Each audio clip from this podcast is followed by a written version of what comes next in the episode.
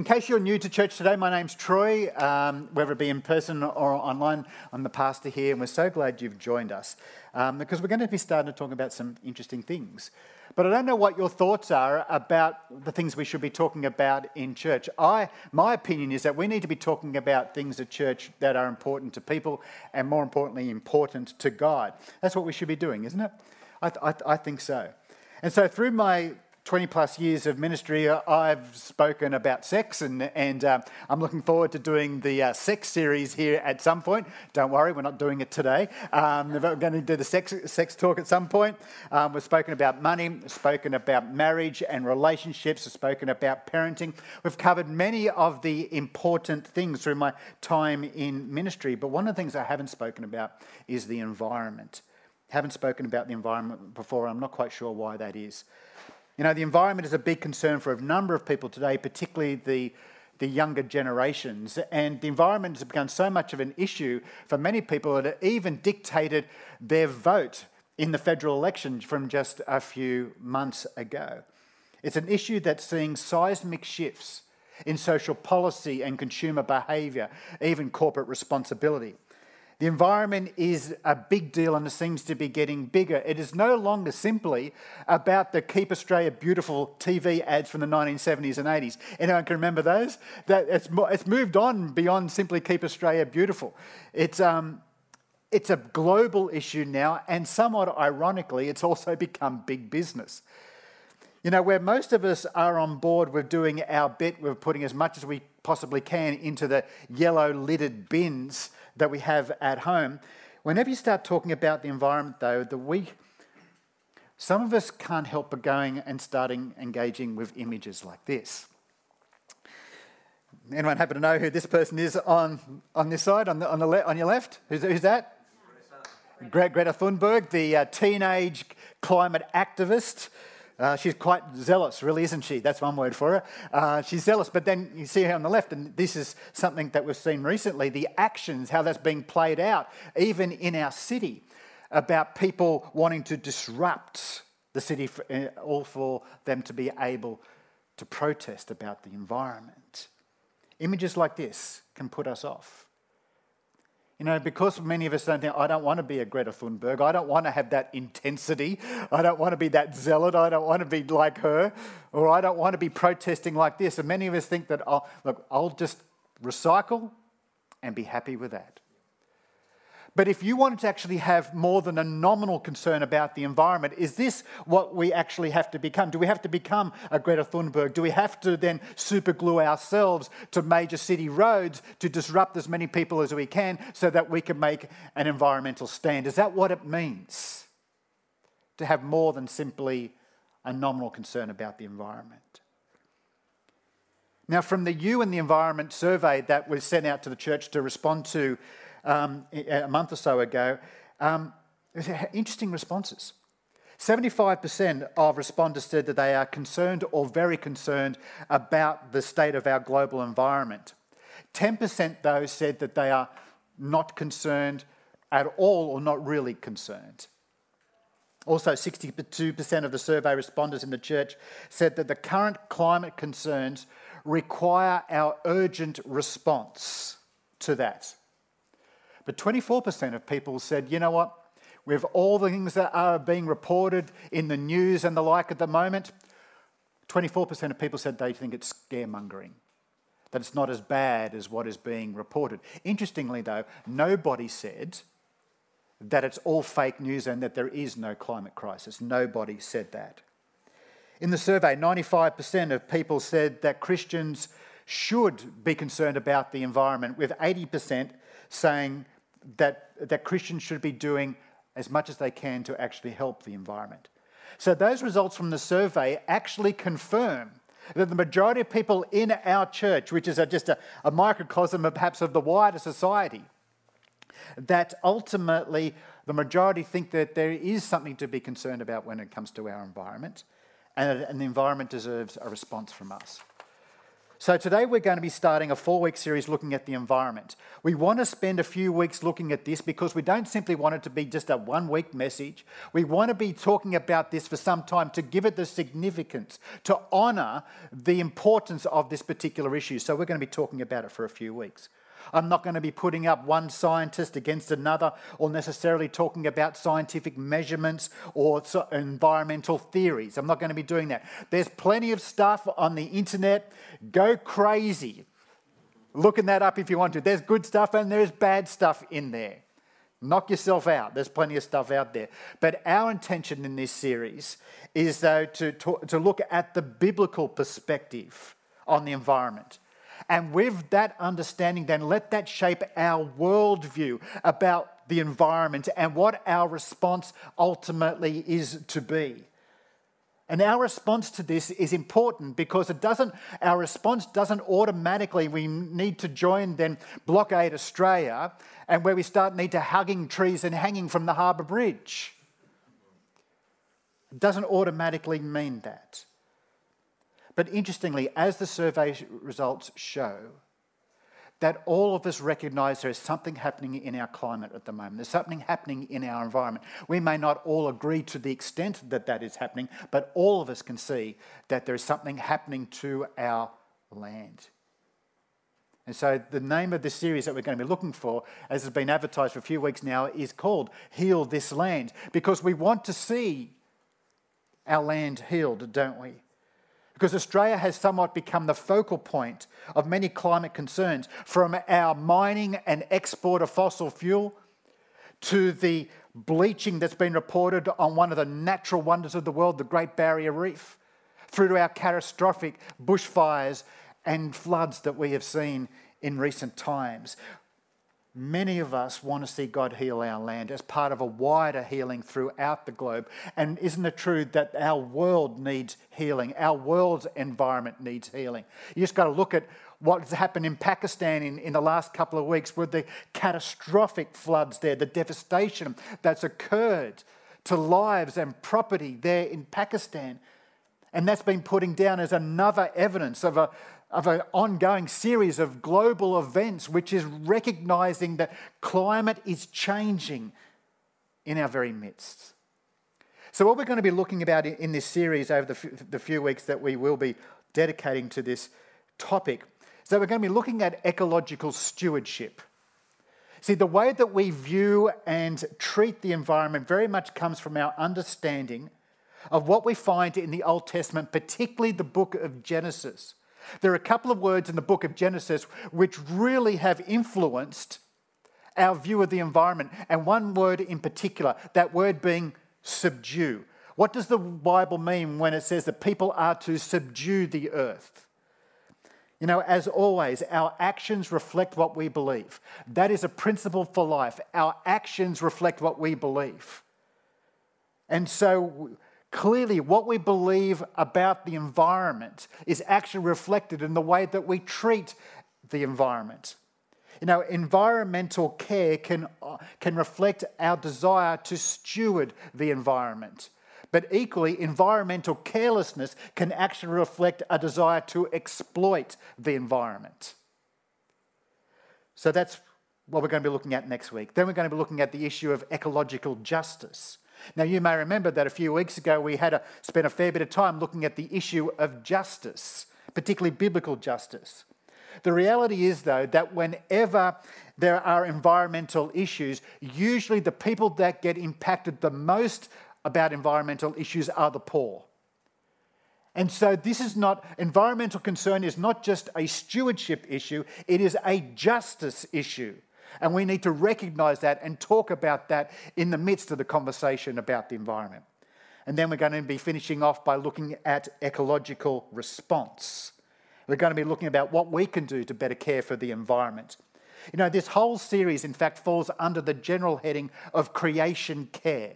Now, if you go onto YouTube or Google these in your creation care, you'll find a wealth of great resources which talk about the biblical, the Christian response and understanding about the environment. You might want to check that in your own time. But creation care is the general topic of what this series falls under. But today, though, we're going to be starting off by looking at the topic of ecological design. And what we're going to be talking about um, in this series remains just as true as if there was no climate crisis. See, we could still talk about creation care even if the glaciers weren't melting, even if there weren't weird tornadoes and ridiculous storms in Europe that they've just had in their summer period. Even if our bushfires didn't occur, we would still be talking in the same way in this series as if none of that stuff is occurring. None of that stuff has happened. Because the truth and the principles of what we're going to be talking about in this series are not simply for our age.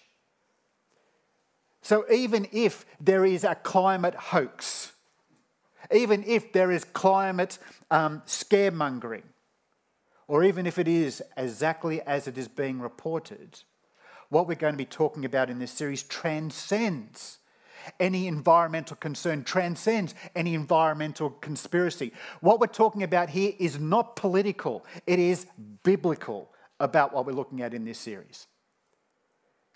You know, there have been many times in my life when I have been self righteous and opinionated and downright obstinate. Now, if you still think that, if you think that that still describes me today, you should have seen me 25 years ago or so. Praise be to God that He changes us. Is that, we, would affirm that. Thank goodness that God's work in our lives, He changes us and matures us. I clearly remember one of those times when I was all of those things wrapped up in one particular moment.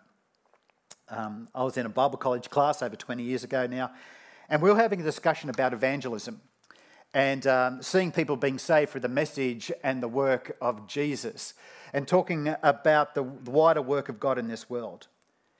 And in that discussion, in that Bible college class that day, I clearly remember passionately, passionately defending the position that the only thing that matters is people being saved.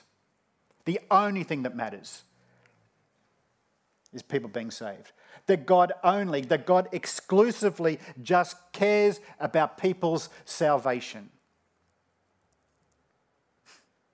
So he and so us, we don't need to care about anything else other than the salvation of people. Now, I have to say, as critically important as salvation is to God for people, and as important and critically important as salvation is for us as people, I have to admit that my view at the time failed to recognize the wider perspective about who God is. See, what I fully didn't understand back in that Bible college class is that God's redemptive plans is for all of his creation, not just people. God has plans for everything he cares about. And so, what I want us to consider today is this Does God care about things other than the condition of the heart and lives of people? Does God care even extend to creation? Now, back in that class, I didn't care about when Jesus says that even the birds of the air are in God's care. I didn't really care about the fact that the Apostle Peter in Acts chapter 3 says that God is going to restore everything.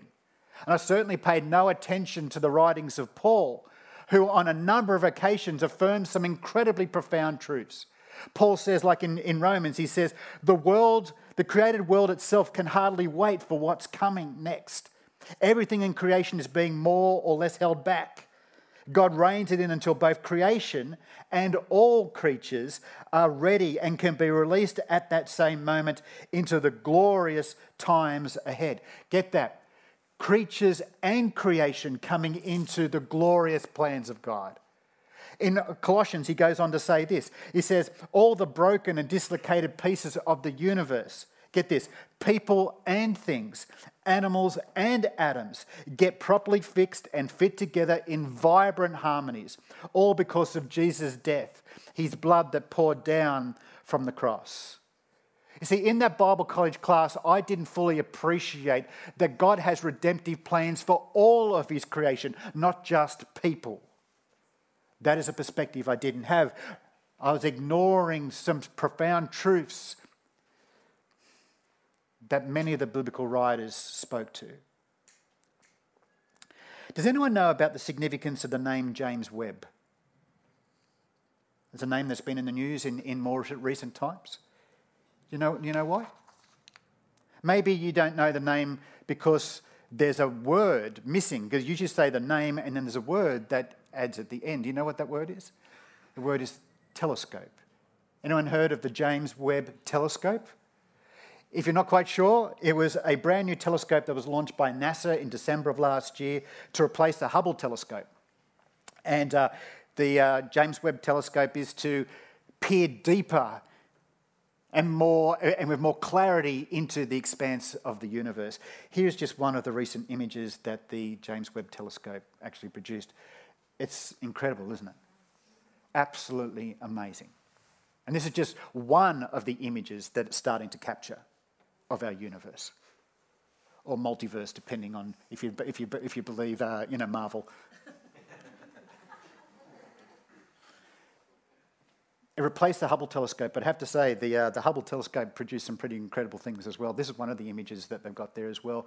You can see in the bottom corner there, there's a, photo of a nebula, and it's just truly amazing. The issue is, according to the book of Genesis, these here, these two images here, are just a, a tiny fraction of the majestic realities in our universe that God has created. You know, the psalmist writes this fact. He says, the heavens declare the glory of God, the skies proclaim the works of his hands. I think we spoke a little bit about that in the song today with the kids. See, when we look up at the night sky and see all the stars there, we stand in absolute amazement, don't we, of what is out there. We feel so small, and yet at the same time, we feel so grateful that God created this. Even though that we're confronted with the vastness of space, with images like we just saw, or just looking up into the night sky, we somehow feel connected to the creator of that, of all that. See, all of that that we witness when we look up into the sky and we see now being sent back from telescopes, are not the result of some cosmic randomness but rather has been designed and been created by God, by Jesus Himself, as we've looked at, is affirmed in the book of Colossians that we looked at in the last couple of months, that Jesus created it at all. See, what we see around us when we look around our world, what we see when we peer into the night sky, when we see what the Hubble and the James Webb telescopes send back to us, is not some, something random, but rather it has been perfectly created and perfectly positioned by God to declare His glory. See, I'm not sure if you realize this or not, but our planet is perfectly located from the distance from the sun to make sure that life can be sustained. If we're any closer to the sun, life would fail to exist because we'd all be scorched to death. If we're any further away from the sun, then we would freeze to death. Life would fail to exist as we know it if we were in a different place in reference to the sun. God has positioned this world perfectly for the life that He desired to inhabit this planet. Now, when we refer to the creation stories in chapters 1 and chapters 2 of Genesis, it tells of a God who creates, a God, a God who created. Anybody ever got a little bit confused about reading Genesis 1 and 2 about all that, how that works? Our minds try to work out how, how does all that fit into place and all that stuff. Some of us can be a little bit confused about how all that could actually work. But regardless of our trying to think about the mechanics of that, The most important thing that we need to know is that God created it all. You see, science still has no legitimate answer for how all this started other than God. God is still the best answer because you need more faith to believe in how scientists believe how all this came into being than it does the faith that you need to believe that God created it. God is still the best answer. But when it comes to Genesis chapter 1, the explanation with the elements of creation, it says that God saw what he created and saw that it was good. Imagine the universe and everything in it. Remember that view that you had from that mountaintop or that incredible sunset that you saw one particular time. Think about the images that are now being sent back by James Webb and the, and the Hubble telescopes. Think about that for a moment and think about how incredibly inspiring and humbling and how it makes you feel incredible when you see all of those images. All of that stuff that you can remember in these moments right now, from a biblical perspective, that's described as simply being good. How is that possible that that's simply described as good when you think about all the splendor of what you can think about, what you have seen yourself? And we also know, don't we, that when God created people, He looked at us and said, you know what, that's just not good, that's very good. See, we are truly the most wonderful of all of God's creation. God bought His creative best for you. So we have creation that has been described as being good and very good. I'm not quite sure where the demarcation line is between what is good and what is very good, but all of us have to admit, don't we? It's all pretty amazing. It's all pretty amazing. so tell me, if the universe is at least good, then what right do we have to live in a way that would cause good, God's goodness to lose its splendor? If we so easily mistreat one another, if we so, mis- so easily mistreat one another, one another who is defined as very good, then how easily do you think that we will mistreat, that we will exploit, that we will be apathetic about something that is merely defined as good if we will mistreat something that is very good? See, what I didn't understand in that Bible college class that back then was learning to love people as Jesus loves them is only the start of learning to love everything that God has created. See, if we totally get inspired by the James Webb's images, and we look at those images and think that is truly amazing, that is so good, then why is it that so easily we forget that what we are standing on is equally as good as what we see from James Webb telescope images. What we're standing on is equally as good as any of those photos that we see from those telescopes.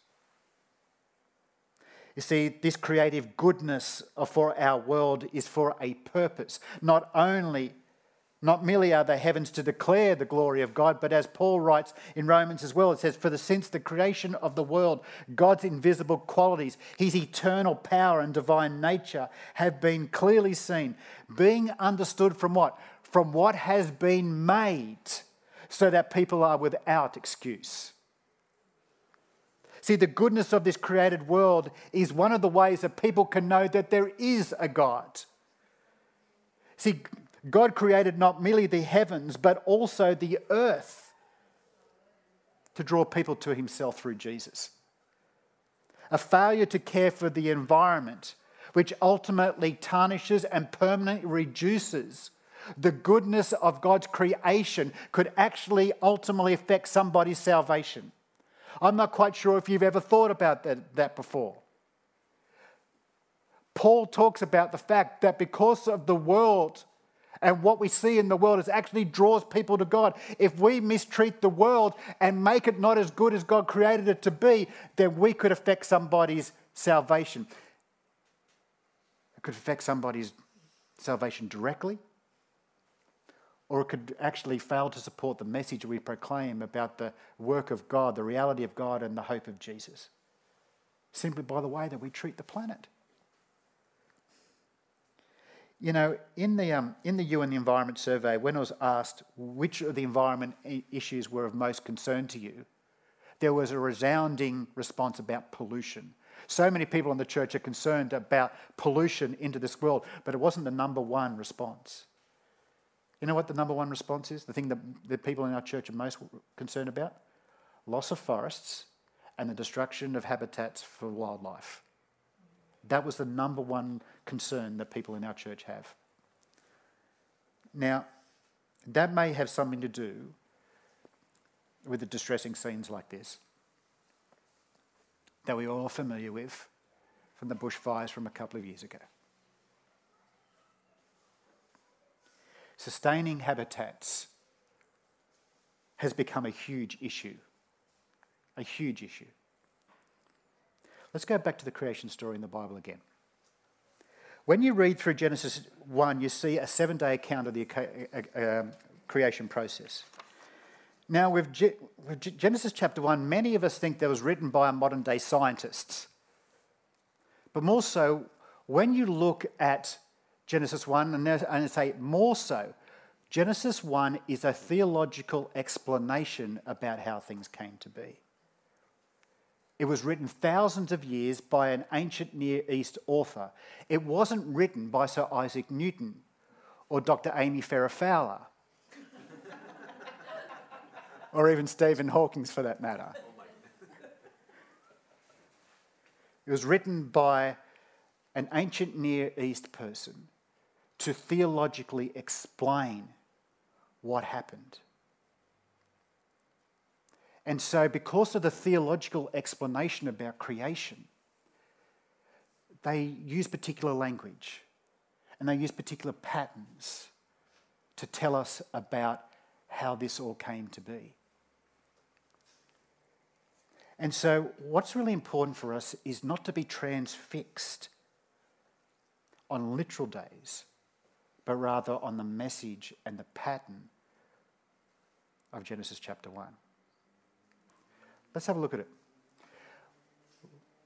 Genesis chapter 1, it talks about the series of days. Day 1, we see the creation of day and night. And then in day two, we see the creation of the vaults or the expanses, as the scriptures say, that were the sky and the seas. Day three, we see the waters are gathered to one place, and then we have the creation of the lands. That's the first three days. So, in the first three days of creation, God creates three habitats the habitat for the cosmos, the habitat of the air and the seas, and the habitat of the land. What do we see next in the creation story? We see creation of the inhabitants for those habitats. In day four, we see creation of the sun and moon and the stars for the cosmos. So these celestial bodies then control, govern day and night. And then in day five, we see creation of the birds and the fish for the sky and the seas. Day six, see creation of animals and also on that day, the crown and glory of all creation being people for the land. So, days one, two, and three of the creation story perfectly relates to, do, to days four, five, and six. So, in the creation accounts, God first created habitats and then he created inhabitants for them in order of which he created the habitats. Two of the habitats are confined to our world. The first of the habitats, as the James Webb Telescope and Hubble confirm, is so expansive but yet incredibly beautiful beyond our planet. So I wonder if, in the survey results of a church saying that they are most concerned about destruction of habitats, I wonder if that actually comes from a deeper understanding of the creative processes of God that where he started creating habitats first. That before us, God created habitats for us. Because what we have to recognize without habitats, there would be no us. I also wonder then if God is actually controlling or guiding the pace of our cosmological exploration into the first of his habitats to see if his creation here can first care for this habitat before he allows us to go into the vastness of the other one. See, I wonder if God is testing our faithfulness to our creation here before he lets us loose on the other creation out there. Because the biblical principle is God says that if you will be faithful with the small things, I'll put you in charge of many great things. The world is so small in comparison to the vastness of the universe. And so God is testing us, our faithfulness to this small thing, to see if we'll be trustworthy with the vastness of all of His creation. I wonder if that's the case. You know, environmental consciousness and environmental stewardship, like we're going to be talking about in coming weeks, is actually honouring not merely the creative design of God, but honouring the, the redemptive plans of God for all of creation. Not caring about the condition of the environment is ultimately not caring about the good things that God has done. The things of God includes creation, not merely the cross. Creation is just as much the plans of God as the cross of Jesus is. We can't honor the cross without also honoring creation in which the, cre- the cross is centrally located. The start of our understanding and perspective on the environment starts with us truly understanding, appreciating God's creative goodness as much as we try to understand how much God loves us. And God loves us. We know that He loves us so much because He sent Jesus to die on the cross for our sins so we can find peace with God. See, we can't neglect the goodness of creation any more than we can neglect the gift of salvation. Both are part of God's good and perfect will. All of it is part of God's redemptive plans for all of His creation. God cares about people so much, but He just doesn't care about people. He cares about everything that He has created because everything that He's created is part of the expression of His love for everything. Next week, we're going to be talking about ecological stewardship. And by looking at those couple of words that really bring clarity about how we, as God's creation, are to interact with the environment. Today, we set a foundation recognizing God's goodness in His creative, you know, the way that He's expressed Himself creatively, and honoring all that God has done not just what God has done in your life. Band's going to lead us in our final song now. I'm just going to pray. I want to pray to commit ourselves to being open for God to speak to us through His Holy Spirit about this issue of ecological response, creation care, something that we perhaps have never considered before, but which is so important for us to have within our biblical worldview. Will you join me in prayer? Lord God, we give you thanks and praise that this morning that you have started a conversation with us about things that perhaps we've never thought about before.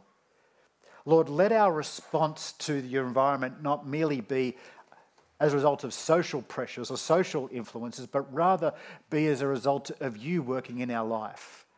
Give us a perspective to see your environment, the things that you've created from your eyes, through your eyes, with the goodness that you have created, with the incredible masterstroke of creativity. Help us to live with that appreciation and praise you for it and interact with your creation accordingly. Lord, I want to thank you so much that you have created everything and you're going to be redeeming everything, restoring, making everything new. And you are wanting us to play a part in that because of our knowledge of you and our response to you. Lord, help each of us through the course of this series. Help each of us today. And Lord, just lay upon our hearts still the reality that you love us so much. So much so that you created a place for us to live and you provided us the Saviour for us to know you personally. We want to thank you now in Jesus' mighty name. Amen.